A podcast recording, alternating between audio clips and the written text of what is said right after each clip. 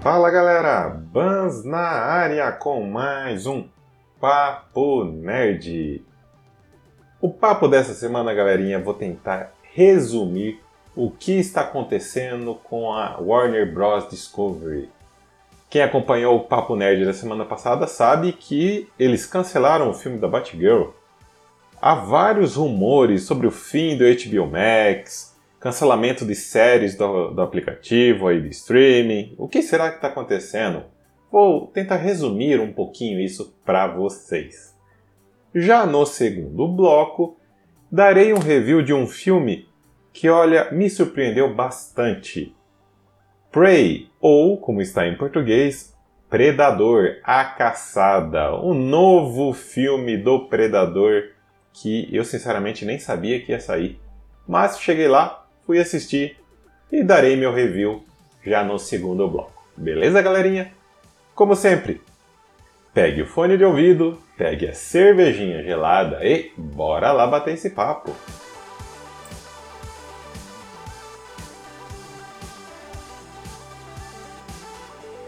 Olha, galera, como vocês já devem estar acompanhando aí nas redes sociais, na mídia especializada, Olha, a semana passada foi turbulenta para quem é fã da Warner HBO, que hoje tem o nome de Warner Bros. Discovery, que as duas empresas se fundiram. Primeiro houve o cancelamento do filme da Batgirl. Foi engavetado, né? Fora que a sequência do filme de Scooby, a animação que também está disponível na HBO Max, também foi cancelada.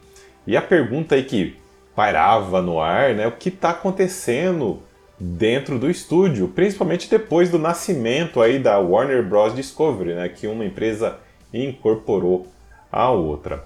É, olha, para tentar resumir, galera, o que o está acontecendo é que o nosso querido David Zaslav, que é o novo todo-poderoso do estúdio, CEO, o motherfucker dono da bagaça toda, ele precisa conter gastos. Ele precisa economizar dinheiro, mas muito dinheiro mesmo, por volta aí da meta que eu ouvi falar, digamos assim, 3 bilhões de dólares.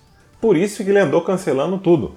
Cancelou produções como Batgirl, porque ele, de acordo com a sua metodologia de trabalho, é, é um filme que não iria trazer muito retorno em termos de assinantes para o HBO Max.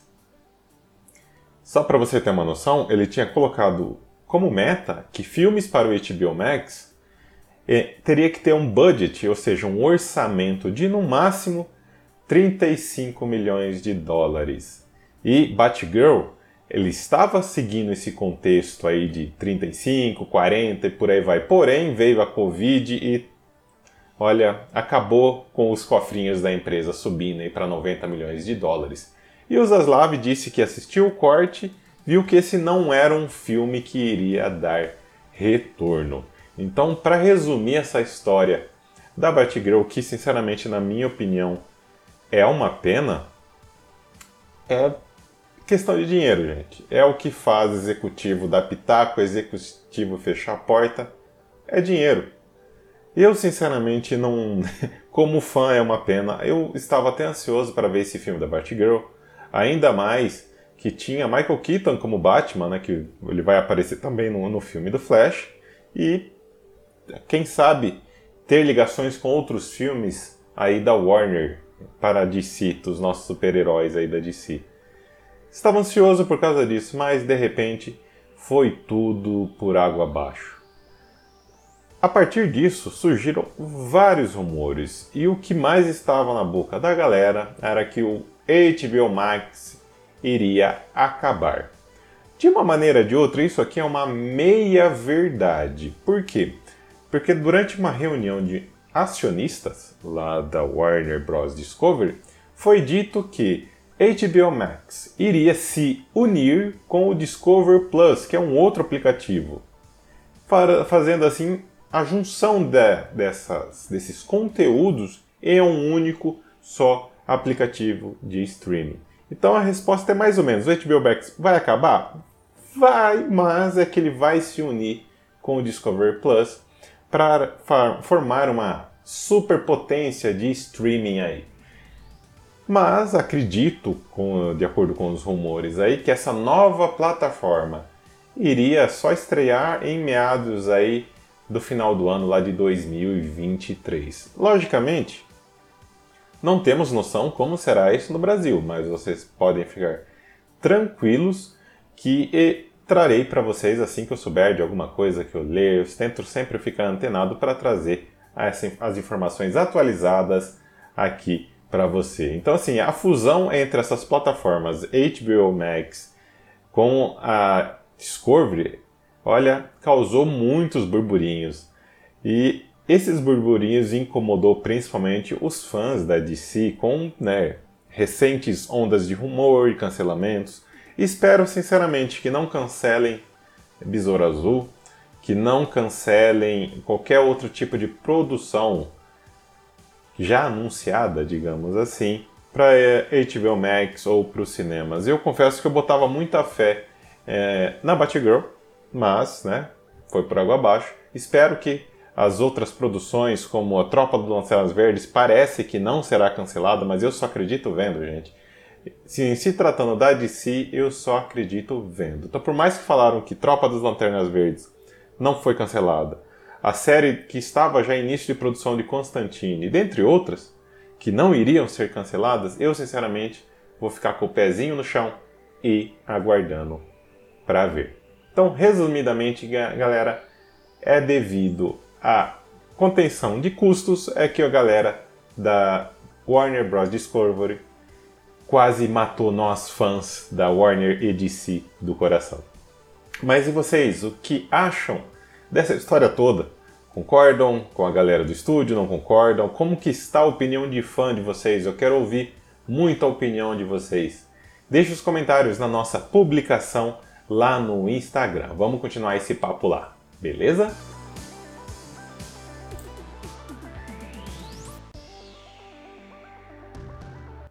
Galera, eu confesso que eu adoro ser surpreendido. Realmente, quando a gente não espera nada, quando a gente não tem expectativa nenhuma e acontece algo que nós gostamos, na minha opinião, é muito mais gratificante. Eu gosto muito da franquia O Predador. Mesmo os filmes ruins, eu assisto. Dá vontade de jogar o controle remoto na parede, né? Dependendo de alguns filmes antigos aí, mas eu assisto. De Independente se é bom ou ruim, eu assisto. Lógico, temos os nossos preferidos, como por exemplo, o meu preferido é realmente o primeiro, o primeiro filme dos, do Predador, lá com Arnold Schwarzenegger, que se passava na selva. Então eu tenho um carinho muito especial por esse primeiro filme. Mas olha, realmente esse novo filme do Predador, A Caçada, eu não esperava nada desse filme, mas foi um filme que entregou tudo. E eu digo isso sem medo algum de errar. Para quem não está acompanhando o burburinho da internet por causa desse filme, ele acompanha a personagem Naru ou Naru, fiquem a critério de vocês, membro de um grupo é, Comanche, lá um, uma tribo nativa americana, por volta aí dos anos de 1700 e por aí vai e ela tem que se provar como caçadora para sua tribo e família. E nesse contexto aí familiar, digamos assim, da tribo, o nosso bichão espacial chega à Terra. Será que foi a primeira vez? Eu acho que foi, hein?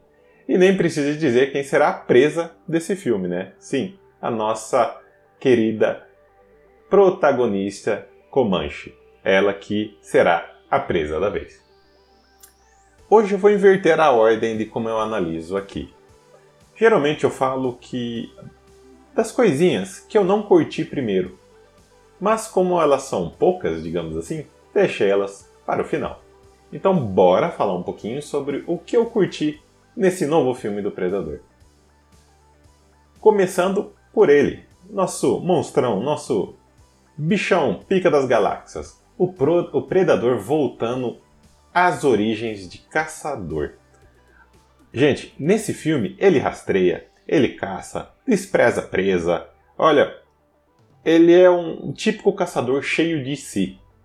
Ele é, e é muito bom, muito legal rever e sentir novamente esse bichão sendo o fodão que nós conhecemos. Olha, a, a parte que ele despreza as presas dele, nossa, mostra até esse lado arrogante do personagem que eu não via há muito tempo.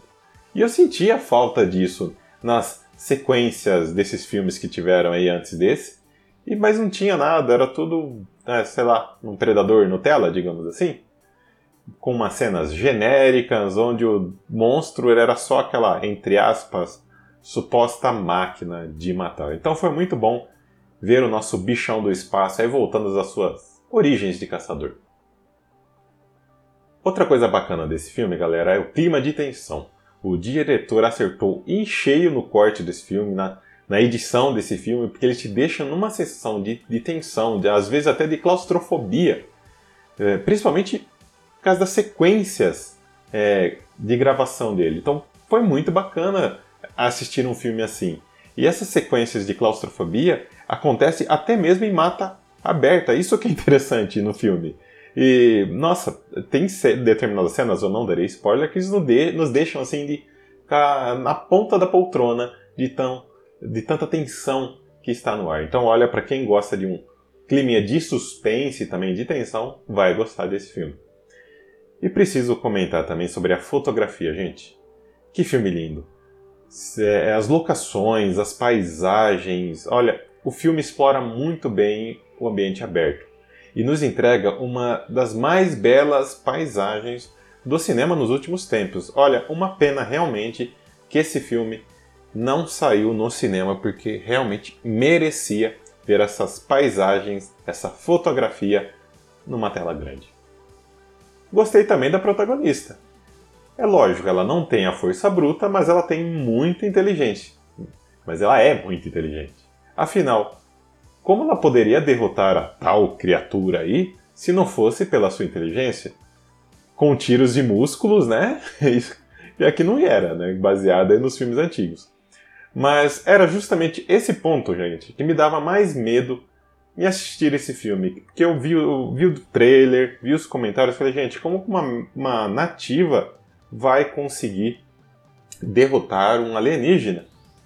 Mas a maneira que eles encontraram Funciona muito bem, gente. Olha, assistam sem medo. Fora o fator histórico, cultural dos Comanches, né, a tribo indígena dos Estados Unidos, que eles adequam aí no filme. Simplesmente perfeito. E para terminar dessa parte que eu curti, o novo visual do monstro chama muito a atenção, gente. Principalmente com as suas armas, capacetes aí um pouco mais primitivos, né? Sim, a tecnologia diferenciada da espécie do predador ainda está lá. Mas não podemos esquecer que esse, esse filme é como se fosse um prelúdio de tudo que se passa lá em 1700 em Guaraná com rolha. Então, até os equipamentos do predador são mais, entre aspas, antigos, arcaicos. É bem interessante de se ver. E agora, bora falar sobre o que eu não curti nesse filme. São poucas coisas, nada muito assim relevante. Começando pelo figurino. Olha, se passar aí na, na época dos índios aí, com essa tribo indígena, eu achei a roupa da galera muito limpa, gente. Até parecia que era um desfile de moda em algumas cenas. Sinceramente, foi algo que me incomodou um pouco. Outro detalhe que eu não curti foi o clichê, digamos assim, de alguém se sacrificar para salvar a heroína, para ajudar na sua evolu evolução. Sinceramente, esse, esse tipo de clichê já deu, né, gente? E por falar em evolução, a evolução da personagem principal, gente, foi muito rápida. No início do filme até aparece ela treinando tudo, mostra que ela tem habilidade, mas não, não necessariamente que ela seja boa. Porém, no filme, essa evolução de alguém sem experiência para com muita experiência não tem passagem de tempo nenhuma, ela simplesmente melhora. Ela no início ela estava crua, depois de alguns treinos, de algumas coisinhas lá, ela já está toda fodona. Então eu não curti essa pressa toda. Mas galera, resumindo, Predador a Caçada é um ótimo filme, é uma grata surpresa que merecia sim sair nos cinemas, mas já que não saiu, sinceramente, deem uma chance e espalhe para todos os seus amigos, porque eu tenho certeza que eles vão gostar. Eu termino o meu review de Predador a Caçada com a nota 9. Predador a Caçada está disponível lá no Star Plus.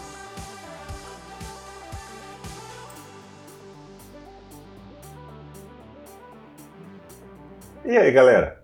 O que acharam dos nossos tópicos de hoje? Comentem lá na nossa publicação do Instagram, vamos continuar esse papo lá. Caso não queiram, me mandem uma DM lá no Instagram. Toda a forma de interação com vocês é sempre bem-vinda. Por isso que eu digo, nos sigam nas nossas redes sociais e nos sigam principalmente nas plataformas de streaming. Spotify, Deezer, Amazon Music, Apple Music, no Google, nas principais plataformas de streaming o Bans Nerd está. Beleza, galerinha? Então, fico aguardando aí vocês nos seguirem lá nas nossas mídias sociais e nas plataformas de streaming. Do mais, vou ficando por aqui. Agradeço imensamente pela audiência de vocês e até a próxima. Tchau, tchau!